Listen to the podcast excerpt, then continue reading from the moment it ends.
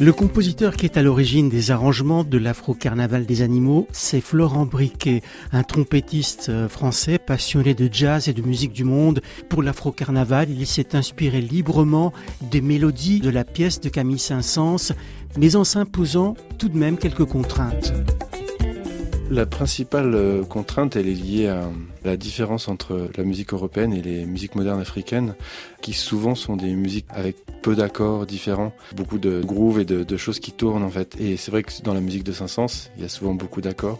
Et l'autre contrainte, c'était de chaque fois, sur chaque pièce, garder des éléments de la musique de départ. Ça peut être juste un bout de thème, ça peut être quelques notes, et on est dans un style complètement différent.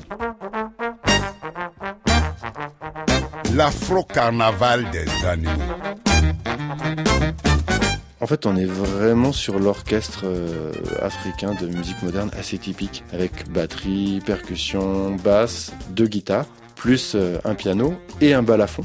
Et ensuite, il y a 3 cuivres qui se rajoutent. L'Afro-Carnaval des animaux, c'est l'histoire d'un lion, Djeman, roi des rois, qui se présente à son peuple lors du traditionnel carnaval, mais les autres animaux ne veulent plus de cette monarchie impitoyable. L'auteur de l'histoire, c'est le chanteur camerounais Blick Bassy.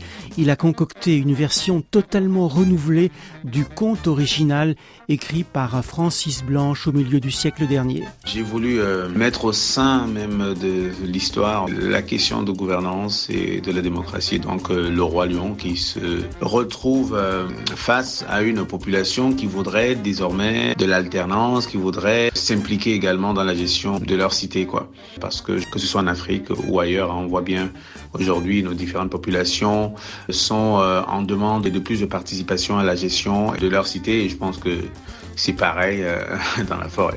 L'histoire, quant à elle, est racontée avec brio, notamment par l'homme de radio Soro Solo, par l'actrice Rukiata Wedraogo et par la chanteuse Christine Salem. Et c'est la dessinatrice Magali Atiogbe qui illustre ce livre tout en couleurs.